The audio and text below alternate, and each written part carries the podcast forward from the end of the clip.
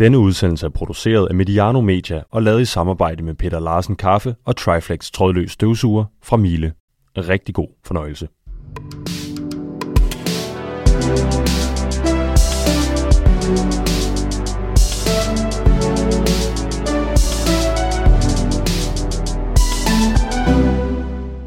Velkommen til Superliga for voksne. Velkommen til det, der skulle eller kunne have været den fjerde Mediano Breaking på en uge om store, store nyheder fra Superligaen. Det er ikke breaking news. Brøndby er ikke blevet solgt, i hvert fald ikke, mens vi står her.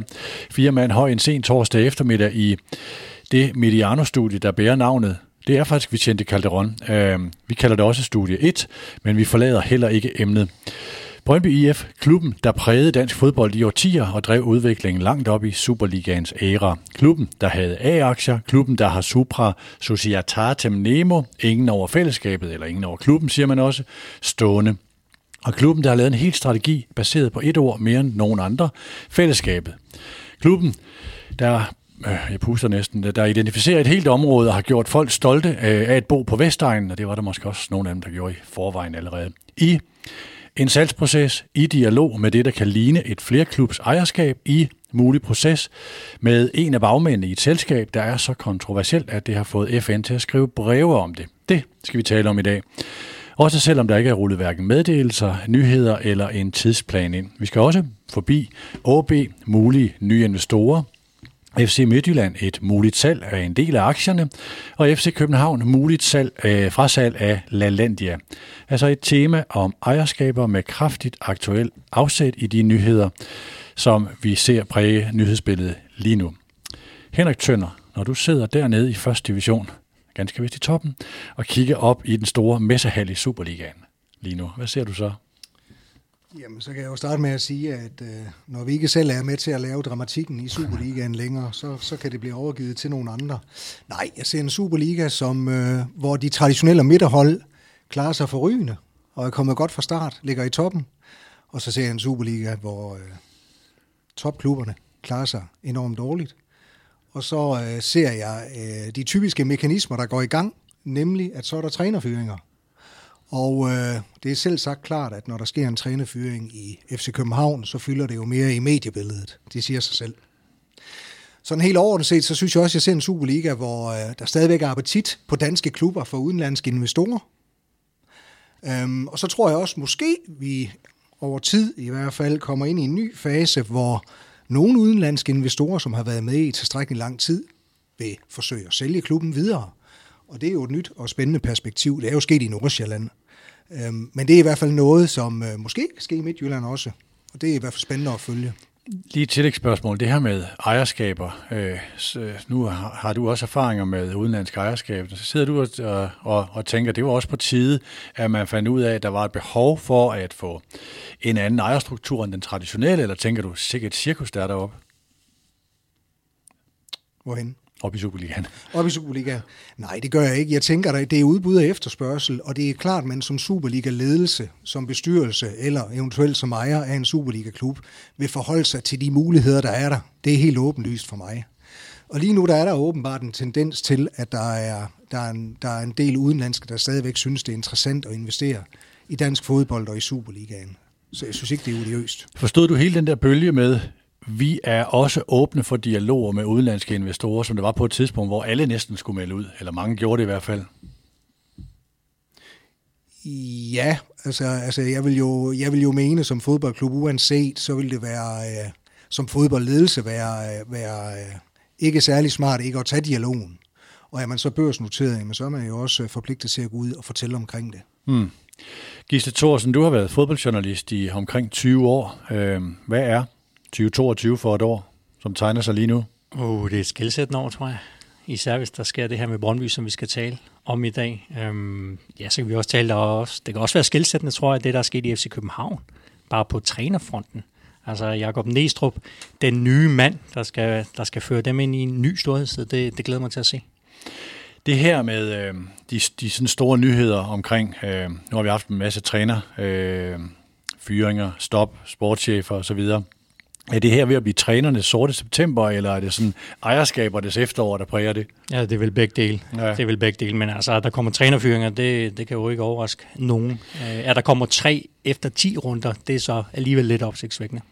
Og i nogle betragtelige klubber Også øh, ja. i det. Sidste mand i panelet er Peter Forlund. Hvilken af de her nyheder øh, er for dig at se den mest skældsættende? Altså forløbig er det hele jo snak, så i, altså potentielt kan, den, kan de jo alle sammen ende på hver deres måde med at blive hmm. den største, alt efter hvad der sker med de andre. Men hvis vi nu antager, at øh, der sker noget af det, man sådan har spekuleret lidt i, så tror jeg faktisk, at øh, tror jeg faktisk, jeg synes, at nyheden i FC København om, om, om frasalg af Atlantia og Parken er den, der er størst. Det er selvfølgelig også stort i Brøndby, at de vil skifte øh, ejerskab, øh, men, men, øh, men i, i FC København bliver der jo tale om en helt ny strategi og en helt ny måde at, at finansiere klubben på, og det tænker jeg er en, øh, en, en ret stor grundlæggende, øh, altså sådan en helt fundamental ting for dem, så, så det er jo en, øh, en, en ekstremt stor ting, synes mm. jeg. Vi kommer til, tilbage og går ned i hver af de her nyheder. Panelet er, som du kan høre, Peter Forlund, branding og kommunikationsdirektør i Arbejdernes Landsbank, eller som jeg skrev i går, Arbejdernes Landshold i et manuskript. Det var noget med, hvad hjertet var fuldt af. Henrik Tønder, direktør i Vejle Boldklub, aktuelt tophold i første division, foran Hvidovre, og, og en mand, der ved lidt om ejerskaber fra sin hverdag i Nørreskoven. Og Gisse Thorsen, fodboldjournalist, talgraver og redaktør her på Mediano. Mit navn er Peter Brygman. Min erfaring med ejerskaber begrænser sig til, da David Montgomery, sådan en stor øh, britisk øh, mediemorgul, købte Berlingske Media en lille smule for dyrt, eller faktisk ret meget for dyrt. Og vi chefredaktører endte med at lave sådan nogle fatamorgana-budgetter, som ikke engang vi selv troede på. Det var sidst i nullerne, hvor der så også skete lidt andet. Jeg vil faktisk tro, at den periode delvis kvalificerer mig til at blive direktør i mindste par klubber i top 20 af dansk fodbold i forhold til at lave budgetter. Jeg gemmer lige vores, øh, vores partner en lille smule. Jeg gemmer også lige Brøndby, som er dagens hovedemne. Først, lad os lige prøve at tage ugens udvikling i AB.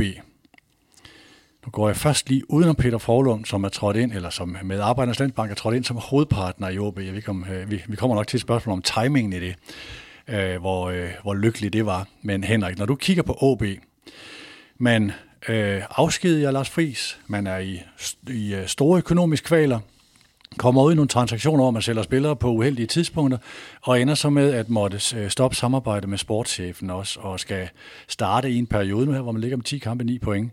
Hvor oprørt hav er OB ude i? Ja, altså som, øh, som du deklarerer det her, så er det, så er det klart, så er det en meget, meget alvorlig situation. Hvis jeg skal prøve sådan at hoppe ind i motorrummet og, og lege jeg Thomas Bælum, så, så tror jeg, der sker det. Altså der, er jo, der, der ligger jo noget øh, bagved Øh, ansættelsen og så videre, afskedelsen både af træner, men også af sportschefen. Blandt andet, øh, blandt andet det her med, at, at jeg antager, at man, da man ansatte sportschefen, ville skabe en forandring og en anden kultur i klubben. Med andre ord, at man ønskede at få flere udenlandske spillere ind. Man ønskede også at lave en organisatorisk ændring. Der er rigtig mange udskiftninger. Øh, og det kommer jo fra bestyrelsen. Og det betyder, at man ansætter en, en sportschef med et mandat til at skabe en forandring, og til at lave en værdiforøgelse af truppen, og til at være dygtig til at sælge transfers, hvilket, eller sælge transfers, sludder og røv, sælge spillere, således at man kan lave et gearskifte. Jeg tror, det er hele incitamentet. Så man sige, det man jo skal bedømme, synes jeg, sportschefen på, det er jo de handlinger på baggrund af det mandat, han er givet. Det er jo det, er jo, det, er det vi, kan, vi kan måle på. Og øh, en af de ting, øh, han jo gør, øh, til en start er jo at ansætte Sifuentes, som jo, øh, som jo er en succes, og som også bliver, bliver, bliver solgt videre, tror jeg endda. Og, øh, og ind kommer en anden træner, som er købt øh, i Viborg, og øh, over 22 kampe vurderer man, jamen han er ikke, han er ikke dygtig nok. Øh, og det tager han konsekvensen af, og øh, ansætter en anden træner, som skal bære det her igennem. Det er sådan, det er sådan historien, som den er som jeg synes, den er lagt. Det man jo, øh, det man jo kan spørge sig selv om sideløbende med den her afskedelse og alt det, de står i, det er, er der, er der en timing, som er dårlig, eller som er god i det her? Hvorfor går han nu? Jamen altså, det vi i hvert fald ved, det er, at han, øh, han, bliver, han, bliver, øh, han bliver jo ikke afskediget.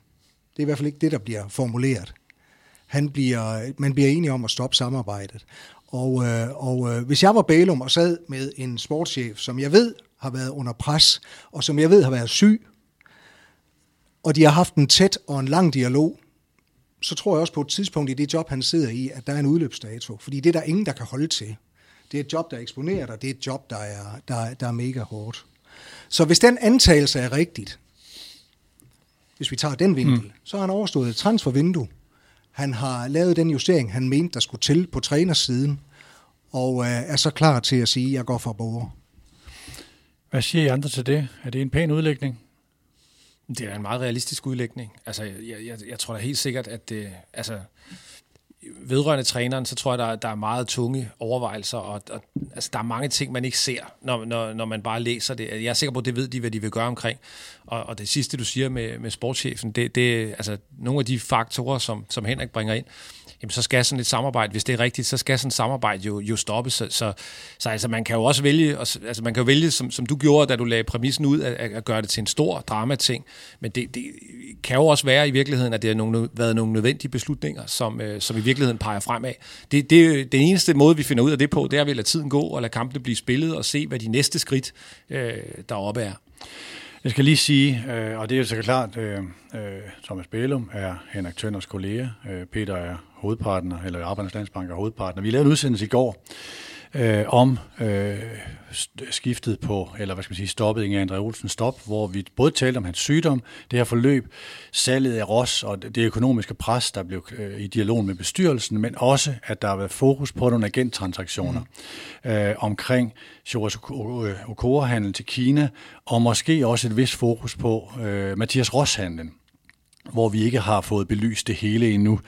Øh, så der kan være nogle omstændigheder der, som gør, at hvorfor er det et stop, og øh, sådan og sådan. Og den udsendelse, bare lige for at tage den nuance med ind i den her udsendelse, også var en, hvor vi gik lidt med listesko i forhold til, vi har at gøre med, nu skal jeg ikke bruge udtrykket med en mand, der ligger ned, men en mand, der har været syg og været igennem et hårdt pres, også fra bestyrelser og så videre, og vi kender ikke omstændighederne, og derfor øh, vil vi helst ikke gå for langt ind i det her med agenterne, men vi er jo nødt til at berøre det. Mm. Altså bare lige for, at det også... Øh, det også ligger i den her udsendelse. Gisle var med i udsendelsen i går, og den kan man gå ind og høre. Han siger mange kloge ting i den. Er der mere tilføjet der, Gisle? Nej, altså, du sagde, at han er, han er gået for bruger. Øh, hvis han vendte om og kiggede på det skib, han har forladt, der, der synes jeg ikke, at det ser pænere ud, end det, han kom til. Altså, vi, jeg ser nogle grundlæggende problemer i OB, tror også, de selv gør, og det er jo vel også derfor, at de er gået i en dialog med en udlandsk investor.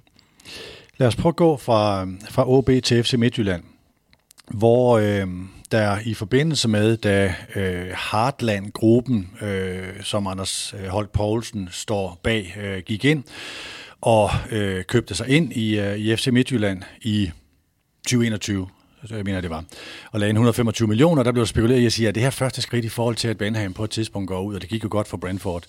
Nu har der så været forlydende om, at øh, Matthew Benham skulle have overvejelser om at sælge dele eller hele sin aktiepost, for i højere grad at hellige sig af Brentford, som det jo stadigvæk går godt, øh, og Rasmus Ankersen, som var et bindeled, er væk fra øh, FC Midtjylland. Så lad os lige prøve at kigge på det her scenarie. Øh, hvilket, øh, altså, først og fremmest vil et helt eller delvis farvel til ben, Benham og med Ankersen i bagagen her være en risikabel svækkelse øh, for FC Midtjylland strategisk, eller en stor ændring? Nej. Nej? Nej. Hvorfor ikke? Jamen, jeg tror, og det her, det er jo meget firkantet sat op, men, men, øh, men det gør jeg så, øh, hvad hedder det nu, øh, alligevel. Altså det, det, jeg tror på, at øh, Ankersen har været rigtig vigtig i en start, og jeg tror, at han har haft mange gode idéer, og han har haft øh, rigtig meget, sådan, øh, hvad skal man sige, øh, gå på mod og været god til at få de rigtige mennesker ind omkring FC Midtjylland. Men jeg tror til gengæld ikke, Øh, og det er bare min, egen, min egen personlige gæt, men jeg tror ikke, at han er den helt store driftperson, og jeg tror ikke, at han har haft ret meget med strategisk udvikling af Midtjylland at gøre i den, i den senere periode, og dermed så tror jeg heller ikke, tabet af ham har været særlig stort, selvom jeg godt ved, at øh, der blandt andet her har været snakket om noget andet. Men det, det er min personlige holdning til det, og der, jeg tror heller ikke, at et skifte, øh, hvad hedder det, er ejer fra, fra Benham til, til Holk Poulsen, hvis han vælger at, at købe øh, det sidste. Jeg vil sige, det er ren spekulation, jeg aner intet om det, men hvis det sker, øh, så tror jeg faktisk heller ikke, at det er øh, et, et, et tab. Det kommer jo selvfølgelig meget an på, hvad for nogle mennesker man sætter ind. Men jeg ser Midtjylland som en, en, en ret velfungerende øh, klub med øh, rigtig mange mennesker, øh, som kender deres roller og som er blevet kastet til at passe de roller ud fra, fra de kompetencer, de har og har været gode til det i mange år. Og jeg, jeg tror ikke på, at øh, et salg fra Benham og ej heller øh, Ankersens øh, farvel i sin tid øh, betyder nogle større rystelser i fundamentet i FC Midtjylland. Det tror jeg ikke. Jeg, Men, jeg tror alligevel, at Ankersen har haft en større betydning end, end, end du vurderer, Peter. Øh, jeg lavede også mærke til alt det, som Stejleren han sagde, da, han, da Ankersen han stoppede. Altså, det var jo nærmest med, med tårer i øjnene. Øh, og der var mange, mange rosende ord. Det er, nu er han også en oprigtig øh, rosende person, Claus Steinlein. Det er flinke mennesker. Det er det, men, men i forhold til, når man hører hvor meget Rasmus har betydet. Selvfølgelig øh, primært, at han tog Benham med, men også den måde, han har udfordret sin organisation på, den måde, han har sparet internationale kontakter, hans øh, netværk inden for transfer, hans kendskab til det marked, der, der tror jeg, de har mistet en, en, en stor ressource. Men det er jo, altså, det er jo en fuldstændig færre holdning. Uh, det, det, uh, det ser vi for hver sit ringhjørne, og altså, ingen af os ved det jo præcist, så, så det, er jo, det kan sagtens være. Altså, det, det, jeg siger jo bare, hvad jeg tror. Peter, nu øh, jeg kunne forestille mig, øh, uden jeg ved, hvad lytterne tænker, det, de får jo først det her at høre om øh, i hvert fald en times tid, men at der vil sidde nogen og sige, okay, det der det er Peter Forlund fra Arbejdslandsbank, som skal sige, at han ikke er bekymret over OB og FC Midtjylland. Kan du, nu går jeg lige tilbage til OB, kan du kigge mig i øjnene og sige, at du ikke er bekymret over, øh, hvorvidt OB kan komme i nedrykningsfar, er i nedrykningsfar, eller det her kan gå galt? Hvis der var, hvad hedder det, tv på det her, så ville de kunne se min løftede pegefinger, Peter, fordi i det der, øh, så bliver jeg simpelthen nødt til at sige, at der tillægger du det sportslige en større værdi, end det har for os. Altså, vi er gået ind i OB, fordi vi synes, det er en, øh, en interessant position, de har på det nordjyske, og vi har en indsigt, øh, for at være helt øh, ærlig omkring os selv, som siger, at vi kunne gøre det bedre deroppe. Det tror vi, OB kan være med til at flytte, og det kan de også, selvom de fyrer sportschefen. Det kan de også, selvom de fyrer træneren. For noget af det allerfedeste ved fodbold, det er, at når alle direktørerne er færdige med at fyre hinanden, og, og hvad hedder det, formændene fyrer direktørerne og trænerne, så er fansene faktisk stadig tilbage, og det er jo dem, vi skal samarbejde med i Aalborg. Så altså, vil jeg hellere have OB lov til at blive Danmarksmester, mm. så det, det tror jeg faktisk gerne, jeg vil. Men, men det er de sidste procent øh, på en, øh, eller man kan sige, det er flødeskum på kagen. Kagen er der stadig, så, så nej, jeg har ingen, øh, altså, og det kan jeg sige helt ærligt, øh, hverken grund til at sukre noget ind eller andet. Vi, vi tror på det samarbejde i de klubber, vi er. Øh, og, og nu står Henrik der, du ved også, Henrik, at, at håber jeg da, at du kan ikke til, at, at altså, når I ligger i første division, så skruer vi jo ikke ned med på vores engagement eller vi forstået på den måde, at vi ikke, altså vi har ikke færre aktiviteter, mm. eller siger, nu kan I øh, sejle jeres egen sø. Vi forsøger faktisk at, at fortsætte. Øhm, så, så, så nej, altså det, det, det er klart nej. Okay. Ja, det, er, det kan jeg 100% bekræfte. Nærmest omvendt, altså der bliver skruet op. Men det, jeg synes, der er interessant, og det er, det er belært af erfaring, det her, at bag enhver krise, der ligger også muligheder. Mm. Altså, Øh, jeg kan jo tage min egen klub Vejle som eksempel. Jamen, det kom der faktisk en strategi ud af. altså alt dårligdommen, at vi kunne blive committed og commit hinanden ejere, både udenlandske, danske ejere, til at lave en strategi. Og hvis man ser den melding, der kommer fra OB i forhold til, hvis vi tager det korte perspektiv og indeværende sæson, jamen så er alt omkring top 6 og top 4, det er jo dødt.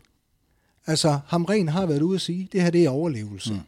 Og det, det, det kan forhåbentlig være med til, for OB's vedkommende i hvert fald, at frigøre spillere, frigøre organisationen lidt for det pres og det samlingsgrundlag, der har været fra start af. Hmm. Peter, lige ned til øh, FC Midtjylland. Øh, vi har jo ofte, nu skal jeg ikke tage dig til indtægt for alle svar, der er givet i Superliga for voksne, men med til at fremhæve FC Nordsjælland, FC Midtjyllands ejerskaber som okay, udenlandske ejerskaber, det kan også godt føre til noget godt. Der er sket virkelig gode ting under de britiske ejerskaber, primært, mm. som der har været øh, fra øh, perioden fra øh, midt i 10'erne og frem efter. Absolut. Øh, ligger der ikke også der en, jamen, så må det også være et, et, øh, et løfte øjenbryn, hvis det skulle ophøre det ejerskab? Ja, altså det, det er det jo kun, hvis man, man har en forventning om, at det, der kommer, er dårligere. Er det, det fordi, de har udviklet så meget i perioden så? Ja, det synes jeg, fordi altså det, det er sådan noget af det, som jeg, jeg i hvert fald øh, set med mine øjne ser derovre øh, i Herning, det er, at øh, man har en utrolig stærk øh, organisation lavet af en rigtig dygtig ejer. Og hvis den nye ejer respekterer de styrker, organisationen har, og måske oven i købet øh, hjælper med at udvikle den yderligere, det kan nyt blod jo også, så, så kan det jo ende med at blive en styrke, men det er selvfølgelig klart, altså kommer der en, øh, øh, jeg ved ikke om nogen kan huske dengang, at var det nogle inder, der overtog Blackburn, mm. hvor de bare altså, fuldstændig smadrede klubben, øh, øh, og, og nu skal alle øh, være nogen, vi kender, der er ansat osv. Så, så er det selvfølgelig klart, så, så bryder man jo alt det gode ned, den tidligere ejer har lavet. Så er det en ny situation. Men hvis man respekterer øh, organisationen som en velfungerende enhed, som måske skal, skal smøres lidt hist og pist, så, så, så ser jeg det ikke som, øh, som et problem. Men det er altid et løftet øjenbryn, når der kommer en ny ejer, fordi man ved ikke, hvad der sker. Vi har jo alle sammen øh, prøvet at tage Sønderjyske, øh, fantastiske præsentation af ejerne fremad mm. Amager. De sagde også alle de rigtige ting osv. Så, videre. så altså, det, det, det, det, det handler om, det er jo, hvad kommer der til at ske, når der er gået øh, en uge eller to, og, og, og pressemødet er slut, og journalisterne har fokuseret på noget andet. Så det, du hæfter dig ved, det er blandt andet noget af det, der er sket i perioden, altså øh, Vision 2025, mm. den kommercielle organisation, øh, planerne for stadion, guldminen, byggeriet der, hele øh, opbygningen af akademiet, altså det fundament, de har. Lige præcis. Okay. Det forsvinder ikke, håber Nej. jeg. Så lad os lige prøve at vende øh, det, du øh, kaldte den mest skældsættende, altså øh, LaLandia-dimensionen her, som er en udmelding fra, øh, fra parken, øh, som faktisk kom, det var samme dag som øh, fyringen af Jes ikke? eller senere på dagen, kom den her med, at man altså det, der har været tidligere en spekulation omkring opsplitningen af selskabet, det var en klargøring til salg, og nu kom så bekræftelsen på, at der er øh, tanker og øh, formentlig også dialoger omkring et muligt frasalg af LaLandia. Øh, og den, øh, den her nyhed kom ud i den her uge.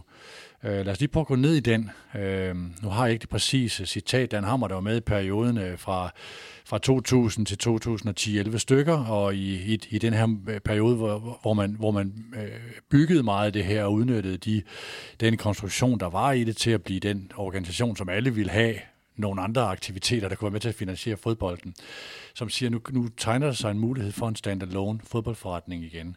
Og det er sådan tilbage til scratch, uden det skal være fuldstændig fortegnet med, at jeg, at jeg tror, vi er forbi det her med, at LaLandia betaler for fodboldholdet.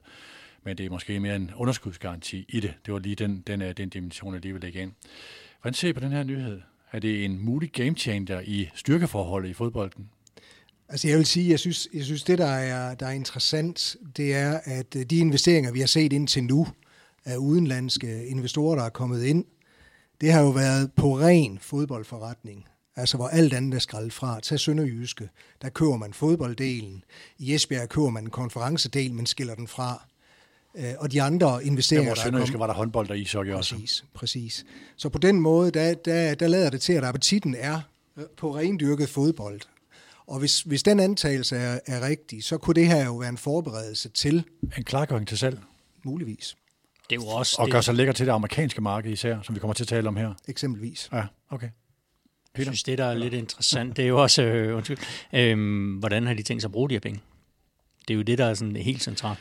Men må jeg ikke også bare lige tilføje til det, Henrik siger, og, og også det, det, du siger, Gisle, at udover at det kan være en klargøring øh, til et salg. Det tror jeg faktisk, jeg selv har sagt på et tidspunkt, hvor vi diskuterede det tidligere. Jeg er 100% enig. Det er meget nemmere at, at købe noget, man kan overskue øh, risikoen i, og det er sværere, når man har et badeland, og hvad man ellers har, øh, et stadion med nogle kontortårn osv. Men udover det, så skal man altså bare heller ikke undervurdere det faktum, at i det rentemiljø, vi har lige nu, der er det altså rasende dyrt at have en rentebærende gæld på 1,3 milliarder. Og som det ser ud, så bliver, det, så bliver det kun, ja, sagde bankmand, så bliver det kun værre. Øh, og og, og det, det tror jeg også, altså er, i hvert fald kunne være en motivation til at sige, okay, øh, kan vi få nedbragt den gæld ret hurtigt, øh, så, så er det faktisk noget, der betyder meget. Prøv lige at Gisle, du sagde noget med, hvad, hvad, hvad pengene skulle bruges til, øh, kunne være interessant. Hvad tænker du på der? Jo, men det er jo at sige, er det, er det noget, der skal investeres i, i parken for eksempel, de penge, der kommer ind, eller er det noget, som ejerne vil trække ud? Øh, og jeg synes også, det er det, der er sådan meget interessant i forhold til, hvis det bliver en ren fodboldforretning, for, hvor man siger, okay, hvad sker der så i de år, hvor FC København ikke kommer i Champions League, ikke kommer i Europa League? Øh, hvor sårbare bliver de der? Men der kan vi jo se, at ejerne hiver jo allerede penge ud af de her Champions League-millioner. Det har de jo traditionelt set gjort de, de seneste gange, de har været... Altså i forhold til at betale udbytte? Ja, lige netop. Altså, de hæv øh, 100 millioner ud, senest de var i Champions League. Når de har været i Europa League, har det tysk været 25 millioner. Det vil sige, at øh, en mand som øh, Erik Skærbæk, han, øh, hvis de siger 10 kroner per aktie, han har 3 millioner aktier, det er så i Champions League år, så hiver han 30 millioner ud af selskabet. Og det er jo fair nok. Mm. Øh, det, han er jo ejer, øh, og han skal jo også have sine penge hjem i forhold til den store investering, han lavede dengang, hvor han nok mente, han købte lidt for dyrt. Øh, men hvis de også fremover hiver penge ud i de år, hvor de er i europæisk fodbold, hvad gør de så de år, hvor de ikke måtte ramme det her gruppespil? Ja, for det er der, hvor ejerskaber jo er interessant. Altså de første år i Benhams ejerskab var der jo den her stærk ejer kommer ind og kan øh, være en garant for øh, et muligt underskud, hvis man laver skæve. Det er også den rolle, Jan Bæk har haft i ejerskabet med Brøndby. Det kommer vi tilbage til her. Jeg så en økonom, jeg forsøger mig, det var Jesper Jørgensen, men undskyld, hvis det ikke er, hvis det ikke er rigtigt, gætte på, at, øh, som er hos Deloitte, øh, øh, Deloitte øh, gætte på, at pengene skulle bruges på at udvikle fodboldklubben. Altså hvis man får penge ind, så skal det her bruges på at udvikle fodboldklubben, måske for at gøre den mere attraktiv, mere lækker. Øh, kan I se det? Jamen altså, jo større drift du kan akkumulere, altså jo mere du kan allokere til, til, øh, til spillerlønninger, øh, jo bedre. Så det, det, det giver jo mening med det opland, med den logistik, der er forbundet med FCK, at selvfølgelig er der muligheder for at udvikle, øh, udvikle det opland endnu mere. Er det sådan, vi kender FC København, eller de, de nuværende ejere, øh, hvad skal man sige, at øh, som, altså jeg køber den her, du siger Henrik, med at gøre øh, klubben attraktiv, eller endnu mere attraktiv i et marked, som virkelig har fokus på fodboldklubber. Det er blandt andet hele temaet i dag, når vi kommer ned til Brøndby, og især for det amerikanske marked. Øh, men det er jo ikke sådan, vi kender øh, Erik Skærbæk og øh, kredsen deromkring, som meget ivrig efter at gøre det til en fodboldklub, som er det største verden nogensinde har set. Det er jo ikke den drivkraft, der synes at tegne Nej, det er jo også det skift, der havde været. Altså, nu nævnte du LaLandia før, hvor da det var Flemming Østergaard, der sad der, der købte de jo LaLandia, så de kunne få flere penge til det fodboldhold, så de ja, kunne blive endnu bedre. Og hvor du siger nu her, jamen der er LaLandia et forretningsben, fodbolden er en et forretningsben. Øhm, fodbolden er interessant, fordi at du har et transfermarked, der boomer, og så alle de her penge, som der også er i europæisk fodbold. Og det kan de jo også godt se. Men det er jo ikke, fordi de har en drøm om at eje en fodboldklub, øh, Skærvæk, øh, Korsgaard. Jeg tror da hellere, at de vil komme af med den, hvis de kunne få en øh, fornuftig pris for den. Og det er jo det, der er super interessant ved, ved, altså med, ved de her udmeldinger, der har været nu. Vi venter jo stadig på, øh, på FC Københavns nye strategi, og den glæder jeg mig faktisk utrolig meget til at se, fordi altså, der, der er nogle ting, altså, man meldte ud for noget tid siden, at man ville sælge parken, og nu er det så øh, tiden så noget til øh, LaLandia og så videre. Og, og altså hele finansieringen af, hvordan FC København skal være et tophold, øh, det, det, øh, det, det må jo være indeholdt i den strategi, og det bliver voldsomt interessant at læse ambitionsniveauer, og hvordan man forestiller sig, at forretningen skal, skal drives, fordi det bliver jo på en anden måde, hvis man skiller sig af med de her ting, tænker jeg. Der er også noget, der tyder på, at parken er svær at sælge end man måske havde forventet. Ja, men det er jo også noget gammelt bras. Altså, det, det er det jo. Altså, så, og, og det er jo også en udfordring, øh, FC København har, at, at, øh, at deres stadion er ikke særlig øh, nemt at gøre øh, attraktivt for, for, for større øh, sponsorer, altså hele deres VIP-område og andre ting, deres faciliteter generelt. Det er et slidt gammelt stadion, som i øvrigt med kontortårnene heller ikke er super optimalt, så der, der, altså, ja, der er jo nogle udfordringer, så du også før renten, ikke? Jo, jo, det skal vi ikke glemme. Det skal vi ikke, overhovedet ikke glemme. Lige inden vi går videre, øh, lige et spørgsmål øh, til sidst om FC København. Hvor stor en, ny, øh, en nyhed var det her øh, om et farvel til Jes Torup, som I ser det? Det var forventeligt. Okay. Det har, lignet, øh, det har lignet en ting, der måtte ske på et tidspunkt, og det, var, det tidspunkt var så nu.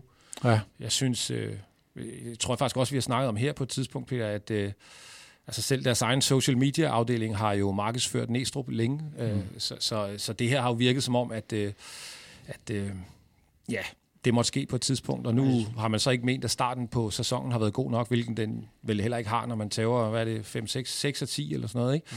Så, er det jo, så er det jo selvfølgelig ikke godkendt, og så, må man, øh, så springer man over, at, at man spiller Champions League og mesterskab. Det er det hårde ved at være træner i FC København, men det har aldrig rigtig lignet et perfekt match. Øh, med, altså ret beset for første dag har han jo ikke virket som en FCK-træner, og det kan være lyde meget uretfærdigt, men, men det er jo det stempel, han har fået. Ja. Så har der været nogle perioder, hvor de har, har præsteret sportsligt. Jeg synes egentlig, den her pragmatisme, som man har talt så meget om, der har han jo faktisk leveret nogle, øh, nogle fine resultater. Men det er jo igen det her spilmæssige udtryk. Du har aldrig siddet med en fornemmelse af, at okay, det er det her. Jes Torup, han skal nok få København ud i Europa og få dem til at blive store. Han fik den, dem i Europa, han fik dem i Champions League, men det var, ikke, det var ikke nok. Og blive store.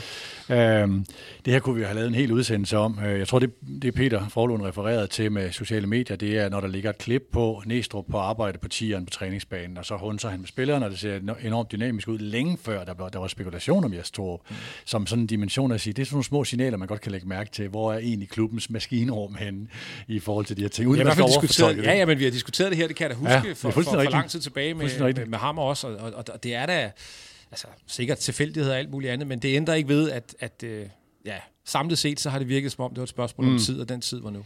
Så vidt nogle af de aktuelle nyheder. Lige om det, så kommer vi til hovedemnet i dag, som er, øh, som vi har kaldt, eller vi kalder udsendelsen, Brøndby Blitzer og Blackstone, så vi kommer til at tale om de her ting. Først lige et par ord om vores partnere på Superliga for voksne. Gisle og jeg har ladt Triflexen op, den ledningsfri støvsuger er toptændt. Der er, øh, der er ikke croissanter på bordet. Nu har jeg skrevet det i manuskriptet for anden gang, og jeg har glemt at købe dem på vej herover. Nå, øh, men øh, hvis, øh, hvis Tønder han glider for meget af på spørgsmålene og sådan noget, så er der ham, der får lov at prøve triflexen efter udsendelsen. Det skal være noget med croissanterne, det skal vi nok få styr på det her. Mila er vores partner på både Superliga for voksne og fredagsfrokosten, og her i Voksenbiblioteket er det den ledningsfri triflex, vores samarbejde handler om. Lidt om den senere. Så er det Peter Larsen kaffe i krusen og i vores Saiko eller Saiko-maskine på kontoret. Økologiske bønder, når vi laver service over hvilke udsendelser i lytter og gerne vil have mere af, så ligger Superliga for voksne øverst. Med en pæn afstand endda, så kan du lige sådan lidt bedre vidende tilbagelænet voksensnak, så vel Larsen, når du køber bønder. Larsen har været partner på Superliga for voksne siden første udgave i 2019. Det var i oktober 19. Øh, vi runder snart tre år siden. Peter Forlund, Dan Hammer og jeg sammen med en alt, alt, alt for ung øh, Morten Lindvad talte om, hold nu fast, duopol i toppen af Superligaen og ejerskaber. Det var emnet i oktober dengang. Her lidt om Peter Larsen kaffe.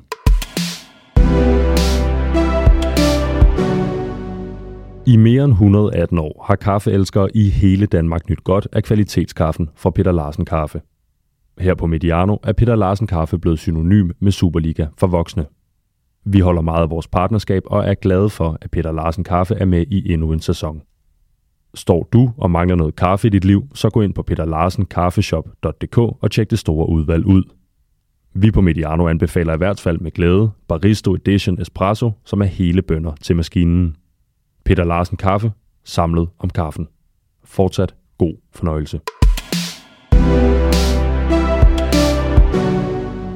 Og normalt så vil jeg lægge vores anden partner, Mile, ind meget længere ned i udsendelsen, eller lidt længere ned i udsendelsen. Øh, det vil blive midt i Blackstone, ejendomme, fanprotester, alfa og uro. Det giver måske en lidt abrupt udsendelse, så I får lovsangen, lovsangen om Triflexens fortræffeligheder her.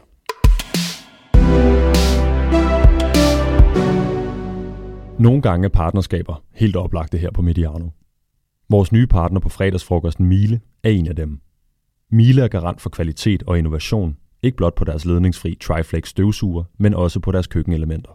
Om det er støjsvage vinkøleskabe med temperaturzoner, som imiterer miljøet på et vinslot, eller blot et køleskab til mad med indbygget teknologi, der giver dine råvarer længere levetid, kan du vide dig sikker på, at Miele har tænkt over detaljen. Emmer Besser. Altid bedre. Jeg tog selv hele Casa Mediano i går. Der er ikke et fnuk på gulvet nogen steder, og jeg skrev under på hvert et ord, øh, som øh, Vitus siger i den her speak. Så til Brøndby. Gisle, vil du lige rise sagen op? Hvorfor vil Jan Bæk Andersen gerne sælge, skråstreg, have en medinvestor? Uha, det er vel fordi, det er, det er voldsomt dyrt, hvis øh, Brøndby skal op og konkurrere med FC Midtjylland og FC København. Det kan være et aspekt, så tror jeg også, der kan være et, øh, et personligt aspekt at sige, jamen nu har han været ejer eller kan sige, haft en bestemt indflydelse i Brøndby i, i lang tid. Det kan også, alt men det er også ham, der har hele tid. værdien, hvis den skulle sælges en dag. Det er rigtigt, men han har også, øh, der har også været noget personligt med noget, øh, en, øh, han havde en lille jernblødning, ikke? Altså, det, det kan jo også sætte nogle tanker mm. i gang at sige, okay, er, er timing rigtig nu? Så jeg tror, der er, der er flere svar på det spørgsmål, du stiller. Men det er jo lidt, hvis Brøndby skal lave det her gearskifte, der tror jeg ikke, at Jan han er interesseret i at gå ind og sige, så er det mig, der skal dække et eventuelt underskud. Hvis du lige skal prøve at svare på spørgsmålet, vi skal nok komme længere ned i det. Øh, så det her behov for en, øh, for en investor eller en medinvestor. Mm. Der er jo investeret mange penge i Brøndby. Der er jo foretaget nogle ret fremadrettede investeringer med Netop. henblik på et gearskifte. Så hvorfor er det egentlig, der er behov for... Ja, men det er jo igen, hvor skal Brøndby være? Og det er jo også hele den debat, som foregår øh, på Vestegnen lige nu. Altså, hvad skal Brøndby være? Hvad skal Brøndby være for en størrelse? Mm. Altså, det er jo også en debat, som Peter han øh, deltager livligt i. For det er klart, hvis de skal op og, og konkurrere med FC København, med FC Midtjylland, jamen så skal de hæve deres spillerbudget. Og så er det ikke nok det, de har nu, altså heller ikke de investeringer, de har lavet, så, så skal der det her gearskifte til. Øh, man kan også vælge at sige, at vi ser ikke øh, os som på linje med, med de to klubber, jeg lige har nævnt, så kan vi godt lave en, øh, en sund fodboldforretning, ved at mene, øh, men så er det nok heller ikke en fodboldforretning, hvor de vinder så mange pokaler. Øh, og det er, jo, det er jo det skisma, Brøndby står i, og det er jo også derfor, fansene de er jo meget delte på det her. Ikke? Altså, hvad er Brøndby for en størrelse? Mm. Hvad skal Brøndby være? Hvor er sagen lige nu? Jamen, sagen er den, at vi havde jo håbet at kunne lave en, en breaking for det her, at, øh, at der, der gik nogle forlyden om, at øh, jamen, det vil blive i denne her uge. Øh, så hørte vi også, at øh, det ville det ikke blive alligevel. Øh, så må det ikke, øh, at det snart sker. Det, det bør vel ske her i løbet af efteråret. Øhm, tør, tør du lige løbe os igennem nogle af elementerne i, hvad er det, der er på bordet her? Øhm, det er jo sådan rimelig fælles konsensus i de medier, der beskæftiger sig med det, at der er tale om David Blitzer, som er en af hovedmændene i Blackstone-organisationen, som øh, Blitzer er også involveret i Crystal Palace, flere mhm. klubber, Augsburg i Tyskland, jeg mener også Estoril, er det Den Haag, Gent Wevelgem, eller Wavelgem, det, det er et cykelløb, jeg ved ikke, om det er en fodboldklub, øh, men, øh, men Gent må det være, ikke? Øhm, og, og, og, og også ikke mindst, i, i amerikansk, mindst i amerik- amerikansk sport. Altså, ja, der er han jo involveret i, i ja, øh, de fem store, hvis vi tager fodbold med som en stor idrætsgren i, øh, i USA, altså Pittsburgh Steelers i NFL, øh, Philadelphia 76ers i NBA, øh, New Jersey Devils, Cleveland Guardians i MLB, og så Real Salt Lake senest. Det er ret store klumper i øh, sportens underholdningsindustri. Jeg kan lige prøve at løbe os igennem nogle ting, Gisle. Du kan lige prøve at smide ind i mm. forhold til, øh, til, til nogle af de her oplysninger. Det er der sådan... Øh, og jeg skal understrege kraftigt, at det er sådan øh, den viden, vi kan sådan komme i nærheden af, og de oplysninger, vi kan få, og det, der kan være sket rigtig, rigtig meget bare i den her uge. Men lige for at få en, øh, hvad er det egentlig, vi taler ind i her? øh, så er det et billede, der bliver beskrevet som, at Jan Bæk Andersen ender med at blive i Brøndby, men på en minoritets ejerandel. Mm. Øh, om det så er en øh, 10-20 procent eller 15 procent, eller hvad det er. Øh, det er jo det samme, vi faktisk også set i Crystal Palace og i Augsburg. Ja, med, okay. med Steve Paris ja. i, øh, i, i Palace og Augsburg, der, der er der også stadig den samme mand, der ligesom kører klubben mere dag til dag. Og Jan Bæk Andersen bliver i første omgang som bestyrelsesformand, og det der i hvert fald har, har ligget på bordet. Øh, Øh, der er sådan en eller anden slags, jeg tror, man har meget respekt for fanbasen rundt om Brøndby, og hvad er Brøndby? Hvad er det her fællesskab, for at gå tilbage til den, øh, det, vi nævnte op i starten? Øh, så der er sådan en slags, som man kalder det en fundat, eller hvad det er, noget man skriver ned som sådan en slags grundlov. Brøndby spiller i gult, det hedder Brøndby IF, det foregår på Brøndby Stadion, ledelsen sidder i Danmark, det er en lokal øh, ledelse. Øh, og så kan der være nogle ting omkring det her stadionnavn, som der har været meget dialog med øh, fansene også om, og helt tilbage fra, da man havde det her Brøndby Supporters Trust, øh, var der sådan en ting med, at vi sælger ikke stadionnavne som en eller anden slags overenskomst mellem ejerne og, øh, og fansene. Ja, jeg tror faktisk, vi skal endnu længere tilbage. Det var allerede ja. tilbage til, til Casey-tiden, hvor han betalte, var det 5 millioner om året for det sidde Brøndby Stadion. Ja, lige præcis. Så det har været sådan en, en, en respekteret ting i det her. Øh, der er sådan en... Øh, altså Morten Albæk, som øh, tidligere sad i bestyrelsen, øh, og som arbejder i Voluntas, som er et af, et af Jan Bæks øh, selskaber, øh, opererer fra, øh, fra det indre København i Tolbodgade. Han har været ret central i salgsprocessen her, ligesom han var central i strategibeskrivelsen tilbage fra strategi 6,4 øh, nogle, nogle år tilbage, og er sådan en slags øh, øresnegl for, øh, for, for Jan Bæk i mange af de her sammenhænge. Han har været ret central på den her salgsproces, som der er nogle huse involveret i sådan noget, Price Waterhouse og, øh, og andre andre i forhold til alt det formelle, der skal køre her. Øhm, og øh, så er der i ja, det, der også ligger, er, at, øh, hvad skal man sige, at øh, Blitzer kommer til at eje øh, plus 50 procent, formentlig 51 procent. Der er sådan nogle købstilbud, og hvis ikke det kommer op på det 51, så er der noget bagvedliggende aftale omkring de her ting. Så David Blitzer vil blive, hvis den her handel går igennem, øh, hovedaktionær i Brøndby. For det, det er egentlig det, det centrale, der ligger her. Gisle, mm. du har prøvet at kigge på, undskyld til Henrik og Peter, men det er lige for at få ridset alle de her ting op, som vi så kan tale ud fra derefter. Ikke? Giv den gas. Øh, Gisle, du har kigget lidt på Blitzer, du har kigget lidt på Blackstone. Mm. Hvad er det for nogle altså, hvad er det for et persongalleri, vi får ind her? Jamen, jeg synes, vi skal starte med, med, med Blitzer, øh, amerikaner, øh, som havde sæsonbilletter til, til New York Cosmos i, i 70'erne. Så det der med, at han er, han er en, en fodboldmand på den fasong. Han boede også i London i starten af det her årtusind, øh, hvor han fulgte Chelsea. Øh, Chelsea, som han i øvrigt også var med i et konsortie altså der var interesseret i at købe Chelsea her efter Abramovic. Det lykkedes så ikke. Det er også lidt opsigtsvækkende, synes jeg, at ja. en ejer i Crystal Palace forsøger at, at købe Chelsea. Der, der er lidt der. Um, han har investeret i sport øh, siden 2011, altså han gik ind i NBA øh, med, med Philadelphia, og det har været en, en fantastisk forretning øh, for ham. Han er god for estimeret, de siger, hans, øh, han, han er god for omkring 9,7 milliarder. Og så sad jeg og sagde, hvor meget 9,7 milliarder? Så sagde jeg, okay, hvis du bruger en million om dagen. Hvad for nogle milliarder er det? Er det kroner? Det er, det er kroner. Okay. Det, det er kroner. Og pyr, ja, ja. ja, gud. Men hvis du bruger en, bruger en million øh, kroner om dagen, så tror jeg, det vil tage ham noget, der ligner 25 øh, år at bruge hele den formue, han har. Øhm, så, så han er jo selvfølgelig en, en meget, meget velhavende mand, der har set en... Øh, en øh, mulig forretning i øh, det her at gå ind i europæiske fodboldklubber. Øh, så det er jo helt tydeligt en, øh, et, et, det her flere øh, ejerskab eller multi-club ownership, som de vil, de vil lave. Øh, der har nogle folk omkring sig. Der, der er flere forskellige selskaber, der er involveret i det her. Øh, men der, der er en øh, spanier, øh, der hedder Ivan øh, Bravo, tror jeg det er, han hedder, øh, som øh, er en central øh, spiller i det her. Han er ikke en mand, der bliver beskrevet som, at det er en, der, der blander sig meget det, det daglige. Han er det, de kalder en, en silent partner.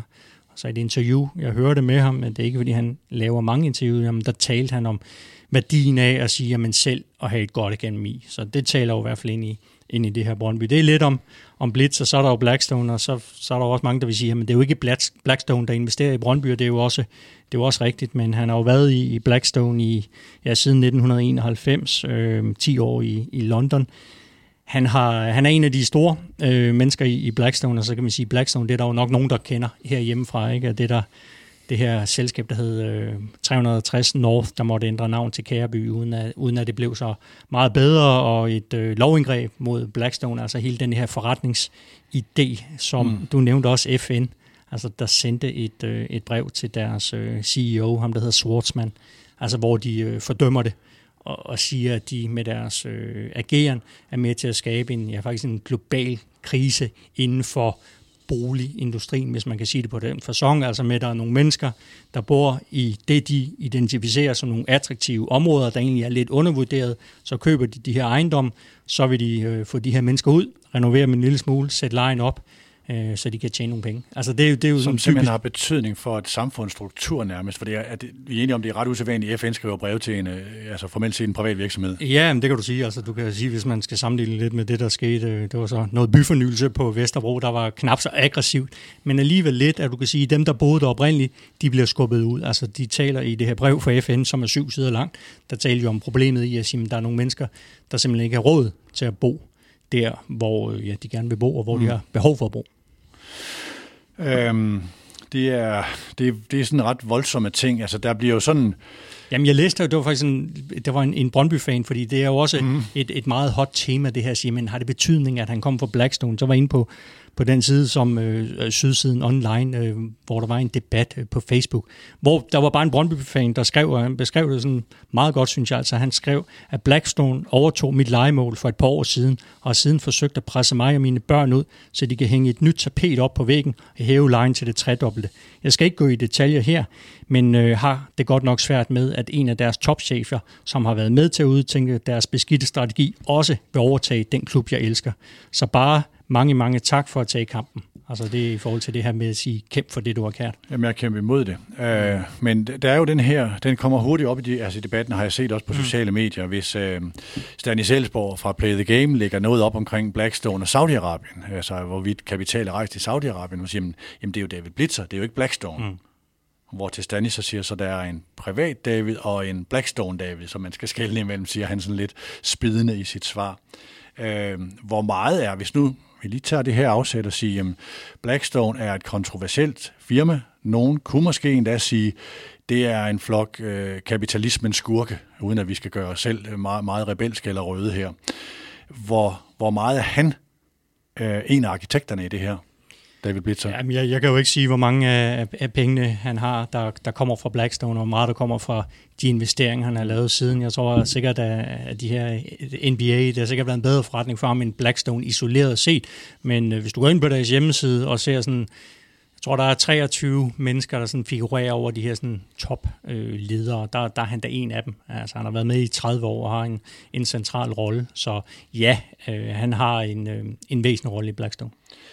Lad os lige prøve at kigge på øh, den her øh, fan-uro, der har været, og de øh, protester, der er varslet omkring det. Nu var der de her begivenheder søndag aften i Viborg, var det her en afskedskamp, fordi man forventede i fanmiljøet, at det kunne blive noget, der skete i den her uge. Og der var det her forlydende om, specielt fraktionen Alfa, var de i gang med at nedlægge sig selv. De blev på stadion en time efter kampen, eller længe efter kampen, øh, brændte de sidste romerlys af, og øh, og, og sang sange, og dem, der var til stede, beskriver det som sådan en rørende seance, og så har der været en masse ballade bagefter, og Langeskov og parkeringspladser og sammenstød med FCK-fans og sådan noget. Ikke? Øh, men, og der er øh, forlydende om, hvad vil der ske, hvis det her bliver effektueret, dels hvad vil det have betydning på Brøndby's fanmiljø, tifo og kapo og sange og alle mulige ting, øhm, men også i kan der komme deciderede demonstrationer og obstruktioner omkring kampe. Øhm, det er sådan nogle øh, forlydende, som vi hører, og det hører Brøndbys egne folk jo med helt øh, stor sikkerhed også. Om det der kæmp for, for det, du elsker. Altså det, ja. de... det der manifest, der er skrevet, hvor der står, som, øh, som, mm. som du gør opmærksom på, Kiste, der står kæmp rigtig mange gange i mm. det manifest.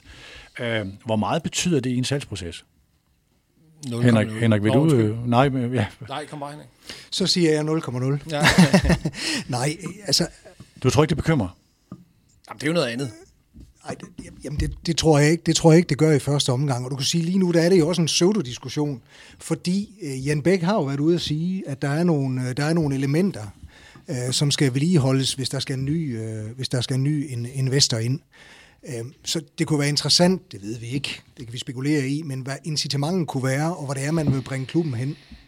Altså bare, i, bare lige for at tage det helt ned på, øh, på Vejle-niveau, så kan jeg i hvert fald sige, at det vi oplevede, det var en, et forstærket fællesskab, forstærkede indtægter, øh, en mere balanceret fodboldklub.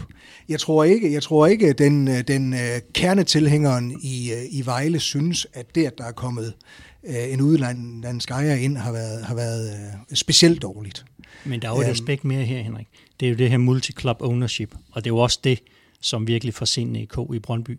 Altså jeg tror, at de Brøndby-fans har meget, meget svært ved at se, at de ligesom skal være den lille i, i det her multi-club ownership, øh, som jo også er noget, der bliver kritiseret fra Play the Game blandt andet. Altså hvor man siger, men det, det er ikke godt med de her multi-club ownership. Men det, men, det, men det forudsætter jo også, at, at, du, øh, at du, du ligesom øh, siger, at der er en sportslig Øh, indgang i det her, altså at det er spillerudveksling, og, og vi er laveste fællesnævner. Altså mig bekendt, og det jeg også selv kunne læse om manden, er jo, at han rent faktisk har været i stand til at lave en værdiforøgelse, i hvert fald i de amerikanske klubber, han har været i, og det er jo ikke det er jo ikke ubetinget ved spillersalg, det er jo altså også ved kommersiel udvikling. Det synes jeg, der er spændende. Præcis, og det, det er faktisk en, en vinkel, jeg synes er meget interessant, fordi altså det, jeg hører også meget af det her med, med flere klubsejere, og, og, og som du sagde, Gisse, der, der er stor debat om det her nu, og den, øh, den er også interessant, og, og der er mange standpunkter, og alle er i øvrigt øh, fuldstændig berettiget til at have det standpunkt, de vil. Men altså, jeg kigger også på, en, en, øh, øh, på de amerikanske sportsgrene, som han er involveret i, og siger bare, altså det virker som om, at det, der foregår, det er, at han har øh, en ledelse øh, af klubberne, som er rasende dygtig, og som får øh, værdiforøget, skabt øh, et helt nyt kommersielt øh, niveau, og så videre. Og kunne han gøre det i Brøndby, øh, skabe et helt nyt kommersielt niveau, så har man flere indtægter øh, til at, at skabe, hvad hedder det, bedre øh, spillertrup for. Og det tror jeg er i alles interesse, så jeg tror, altså, uden på nogen måde at negligere noget, noget af alt den frygt, der er. Øh, fordi det kan jeg godt forstå, og jeg kan også som, som fan have den selv. Så jeg vil bare sige, at meget af det er jo, er jo noget, vi bygger op, og noget, vi bilder os ind. Altså, det behøver ikke at være et problem, at man har flere klubber, ejer flere klubber, hvis man tager det seriøst der, hvor man er. Det behøver ikke at være noget problem, at han er amerikaner, øh, overhovedet, og ikke, ikke er Brøndby-mand. Øh, jeg tror, vi har været i, i Brøndby forkælet af, at øh, Jan Bæk øh, hvad hedder det, har, har været dansker, øh, havde nær sagt. Fordi mange af de, de spørgsmål, man sætter ved, ved Blitzer, kunne man også øh, stille omkring mm. øh, Jan Bæk. Blandt andet øh, Glencore, som, mm. øh, som han har, har tjent nogle penge på osv. Så, så, så, så jeg, jeg synes bare, nogle gange, så, så, så går vi meget hurtigt ind i sådan en debat om, øh, det må du også vide, øh, Henrik fra Vejle, det her med, at, at det er en udlænding, så er der et problem. Jeg tror mere, det er motivet, for du kan sige, da Jan Bæk går ind i Brøndby, jeg tror ikke, at det, han vil da sikkert gerne tjene nogle penge på Brøndby, men det er vel først og fremmest, fordi han har et ønske om Det er at tvivl om. opnå noget Enig. øh, sportsligt med Brøndby. Der, der tror jeg jo ikke, at Blitzer sidder over i USA og siger, at det vil da være det fedeste at vinde et mesterskab Men hvad er det bedste, Gisle? Er det, at man opnår, øh, eller hvad er der størst, hvordan er der størst mulighed for at få succes? Fordi man har lyst til det, eller fordi man er en forretningsmand, der siger, jeg skal det. Jeg er gået ind i det her for at tjene penge. Det skal blive større, det bliver kun større, hvis vi vinder. Eller en, der står og siger, jeg synes, øh, jeg elsker den her klub. Øh, Jeg prøver at lave øh, en, en, en 3-4-5, nu sætter jeg det meget firkantet op, en 3-4-5-6 strategier, og håber, det går. Altså, hvor vil du helst lægge dine penge? Men, men det kommer jo igen an på, hvad bliver Brøndbys rolle i Ja, det men her po- min pointe er, at følelserne ligger hos Jan Bæk, men det rationelle valg kunne jo godt være en, der kigger på det forretningsmæssigt. Så ved jeg godt, der er en masse ting, vi ikke kan lide omkring deres værdier, men altså, jeg, jeg, der er ekstremt mange følelser i det her, og jeg er ikke sikker på, at følelser er det, der skaber den bedste forretning over tid. Øhm, det er en af de ting, der bliver, øh, som jeg hørte, øh, fremført over for fans i dialog med dem, det er, jamen, altså, det kan godt være, at Crystal Palace og Augsburg spiller i større ligaer, men Brøndby er den klub, der er tættest på øh, her at kunne spille i Europa. Så at det Det er det er der, altså, altså i forhold til, man, man anerkender bekymring omkring flere klubs ejerskab, men at sige, at Brøndby vil blive i sådan en portefølje her prioriteret, fordi det er i Europa, indtægterne ligger. Vi har en interesse i, vi kan måske endda som selskab skabe den største værdiforøgelse gennem Brøndby, fordi det er den, vi kan bringe til Europa, og dermed gøre spillerne attraktive, og det, altså øge forretningen, og og det skulle så være i alles interesser, og det må fans også være glade for. Det var sådan en af de ting, som, øh, som jeg hører bliver, bliver brugt i forhold til bekymring omkring flerklubsejerskab. Jo, men den Blitzer ligesom- går jo kun ind det her for at tjene penge. Det er også bare det, man skal være, Men- og det er der jo ikke noget... Men Gisse, nu giver vi lige dig Ja, ja, det en helt fanbekymringshatten legitimt. på, ikke? Ja. Det vil, altså som fan vil man også gerne have, at ens klub bliver bedre. det vil man altså, gerne. FC Midtjylland. Øh, jeg har brugt det i en anden udsendelse, det her med, hvis jeg havde været FC Midtjylland-fan, der var kommet nogen, der har sagt, der kommer en fyr fra London med en frygtelig masse penge, som har tjent sine penge på bettingbranchen, og han har jo den klub, der er større. De spillede så ikke i Premier League på det tidspunkt, men stadigvæk en større klub. Så vil jeg have været stærkt bekymret. Jeg er ikke sikker på, at de Midtjylland-fans er stærkt bekymret i dag. Nå, men det er jo også, hvad skal Brøndby være? Mm. Og jeg, jeg tror, jeg ved jeg har også hørt det her argument med at sige, at Brøndby Stadion blev ikke bygget for at spille om fjerdeplads eller ligge i Danmarks og alle de her ting, der blev sagt. Og det er jo, det er jo også fuldstændig rigtigt. Det er jo, og Brøndby har jo alle dage været ude og søge efter penge. Per Bjergård, det var jo den anden klub mm. på, øh, på børsen i verden, og alle de her fortællinger. Så det er jo ikke noget nyt for Brøndby, men det nye ligger vel lidt i det her sådan multi-klub, at sige, de beslutninger, David Blitzer tager, tager han dem for Brøndby skyld, eller tager han dem for David Blitzers skyld. Og så vil sige, er der, det er ikke nødvendigvis altid, der behøver at være et modsætningsforhold der, men det er jo også at sige, hvad den dag David Blitzer sælger Brøndby videre. Men så er vi tilbage til det der, så jeg er faktisk enig, altså det, det er fuldstændig rigtigt, men den dag Per Bjergård og Brøndby var presset til at ophæve aktiekla- aktieklasserne, den dag skabte de den situation, vi står i nu. Altså enig. fordi der er altid det der, hvem er den næste ejer, og, og altså Jamen, toget toget er kørt. Dengang, nemlig, dengang med Aldo og hans øh, folk dengang, det blev så solgt til Jan Bæk, og, og hvem, hvem, altså det var jo, lad os bare være ærlige, vel et tilfælde, altså Mm. at, det, at det lige lykkes, øh, og, og at man kunne finde en fan, der havde penge nok til det. Det kan man ikke blive ved med. Altså, det, det, det, jeg tror, man er nødt til at se i øjnene, at, at den der frygt for, hvad der kommer til at ske øh, i morgen, og hvem man sælger til om 10 år, den er, den er helt legitim, og, og, og den kan jeg også sagtens have selv. Men det tog er kørt. Altså, de, de aktier kommer på et tidspunkt til at komme i hænderne på nogen, der kan sælge dem videre til, hvem de vil. Og det næste, jeg vil sige, det er, ligegyldigt hvem Jan Bæk sælger til, så, så synes jeg bare, at historien fra klubsalg viser os, at der er ikke nogen købere af en klub, som ikke har den rigtige historie klar. Det er der ikke. Vi hører dem alt sammen, og de er super gode til at levere dem, især hvis de kommer fra, fra Amerika, hvor man jo bare kan den slags. Men hvad bliver virkeligheden? Så, så, så jeg tror, nogle af de her ting, man kræver af Jan Becker, siger, at du skal finde en, der kan det ene og, og lover det andet, det er super fint. Men om en måned, så er det hans forretning, eller hendes forretning, eller den virksomheds forretning, og så skal der træffes nogle valg. Så, så altså, toget for, for det der fandrevne Brøndby er kørt efter min bedste Men det er også det, der er sådan lidt absurd. Øh, lige sidste pointe, Peter. Øh, du, du nævnte det på latin, jeg vil jo bare sige det på, på dansk i stedet for. Altså det her ingen over klubben, eller ingen over fællesskabet. Så det er jo egentlig lidt absurd, at du kan have noget, der ejer det fællesskab. Altså det, det er jo sådan lidt at sige, men som ejer er du vel så over fællesskabet. Altså som David 51 Blitzer. procent, eller 52 er over, over fællesskabet. Så, så skal du melde Brøndby ind i Bundesligaen og have den tyske model. Jamen, jeg ved ikke, om det er muligt, men det er jo det, det er det sikkert ikke, men jeg forstår godt tankerne bag. Mm. Altså det her med at sige, men, men så bliver det også en, en meget, meget stor diskussion om, hvad skal en fodboldklub være for en størrelse i det hele taget, som kulturinstitution og alle de her ting.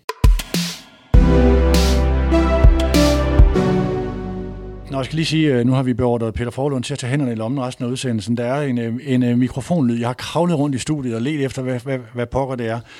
Uh, vi prøver at undgå den resten af, resten af udsendelsen. Hvis vi kan. Hvis vi kan. Ja. Det kan godt være, Peter vil jo, jeg tager hænderne op i lommen. Hvad betyder det uh, i det her, uh, den her skitse, at Jan Bæk Andersen bliver siddende som formand? Er det en tryghed for, uh, for Brøndbys uh, fans og uh, forankringen og alle de her ting? Det tror jeg, det vil være. Okay. Det, ja. det tror jeg, det vil være. Det er, det er sådan i hvert fald en følelsesmæssig tryghed. Og, øh, og, og Jan Bæk har jo et stort hjerte for projektet, og på den måde, der giver det også mening. Der kan også være noget signalværdi i det. Det er jo også på linje med, hvad han har gjort andre steder. Ja. ja. Altså, så det er vel en, en, også en strategi fra hans side. Sige, vi skal have en, der er lokalt forankret, der har noget kendskab, og som, som du også siger, øh, Tønder, altså den her sikring over for fans. Ja. Og når det så er sagt, hvis der kommer en aktionær ind, der har 51 procent, uanset hvad, så sidder han for bordenden. Og uanset hvad, så er han kommet for at lave en værdiforøgelse, så han kan tjene penge på sin investering. Nøjagtigt ligesom Allan K. Pedersen dygtig gjorde i Farum, så det er jo ikke kun et udenlandsk fænomen, det her.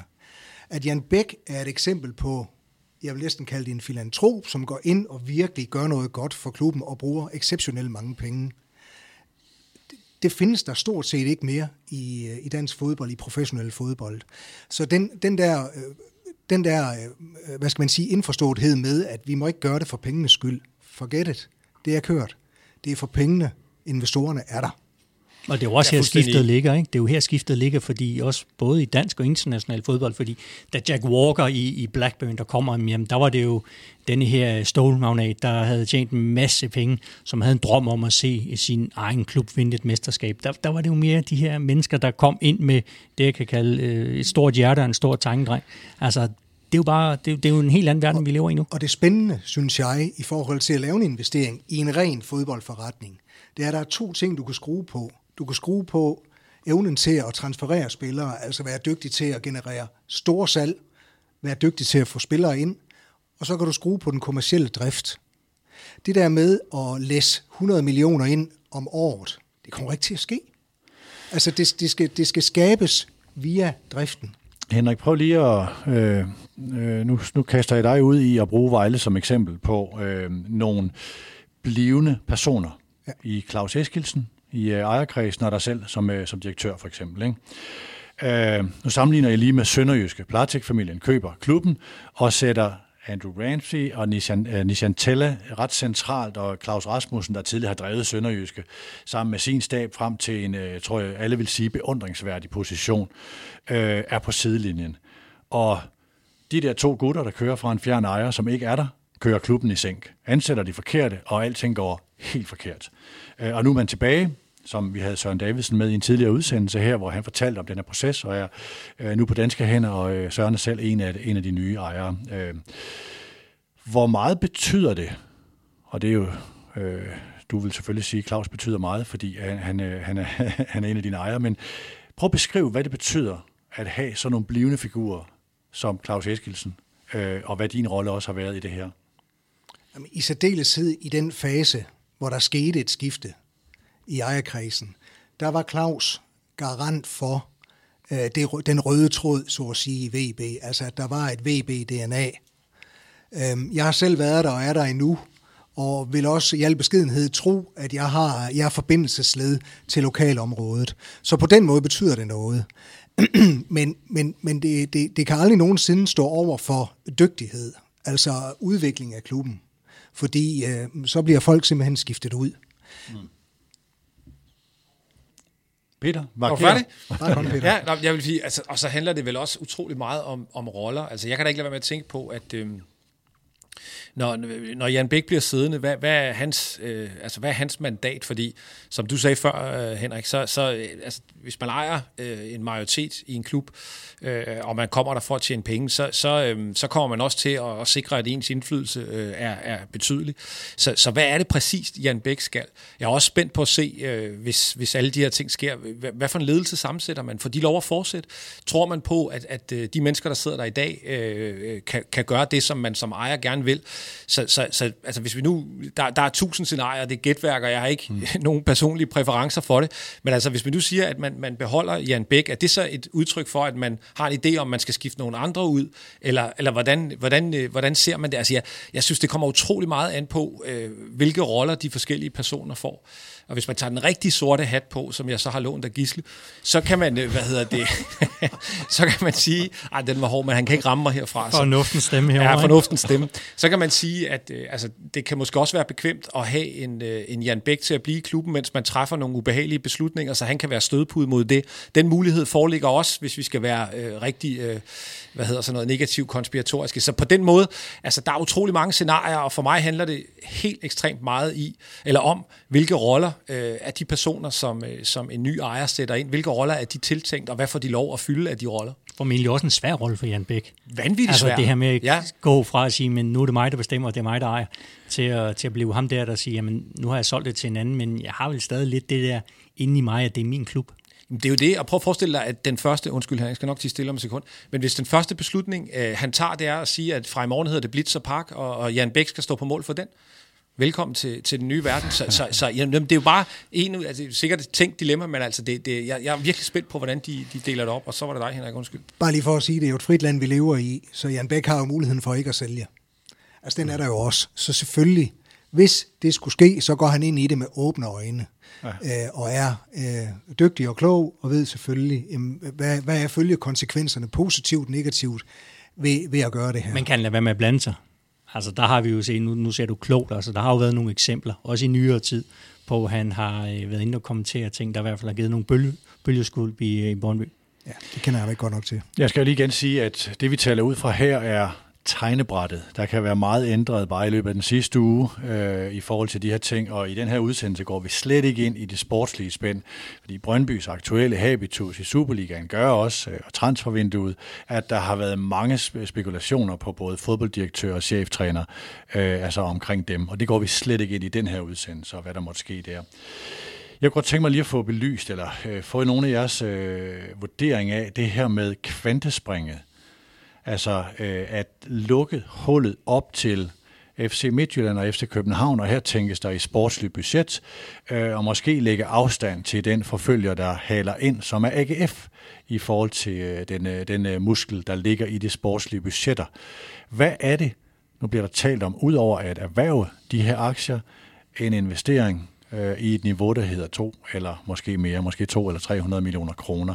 Hvad er det, man kan med de her ting, og jeg går ud fra, at der ikke kommer en ejer, som pumper pengene ind i spillere på kort sigt, øh, fordi det er sådan velkendt. Det er ikke vejen til. Så skal du have rigtig mange penge, noget flere end det her, for at kunne, øh, kunne gøre en stor forskel ja, her. og, og Eller hvad? måske ikke alligevel. Altså, okay. fordi jeg, jeg tror, de kigger der meget på de europæiske gruppespil og siger, at det er der pengene ligger. Kommer du i europæisk gruppespil, så har du en, en rigtig, rigtig fin indtægt for en øh, dansk klub, også selvom det er en øh, så stor klub som Brøndby, så, så betyder det noget.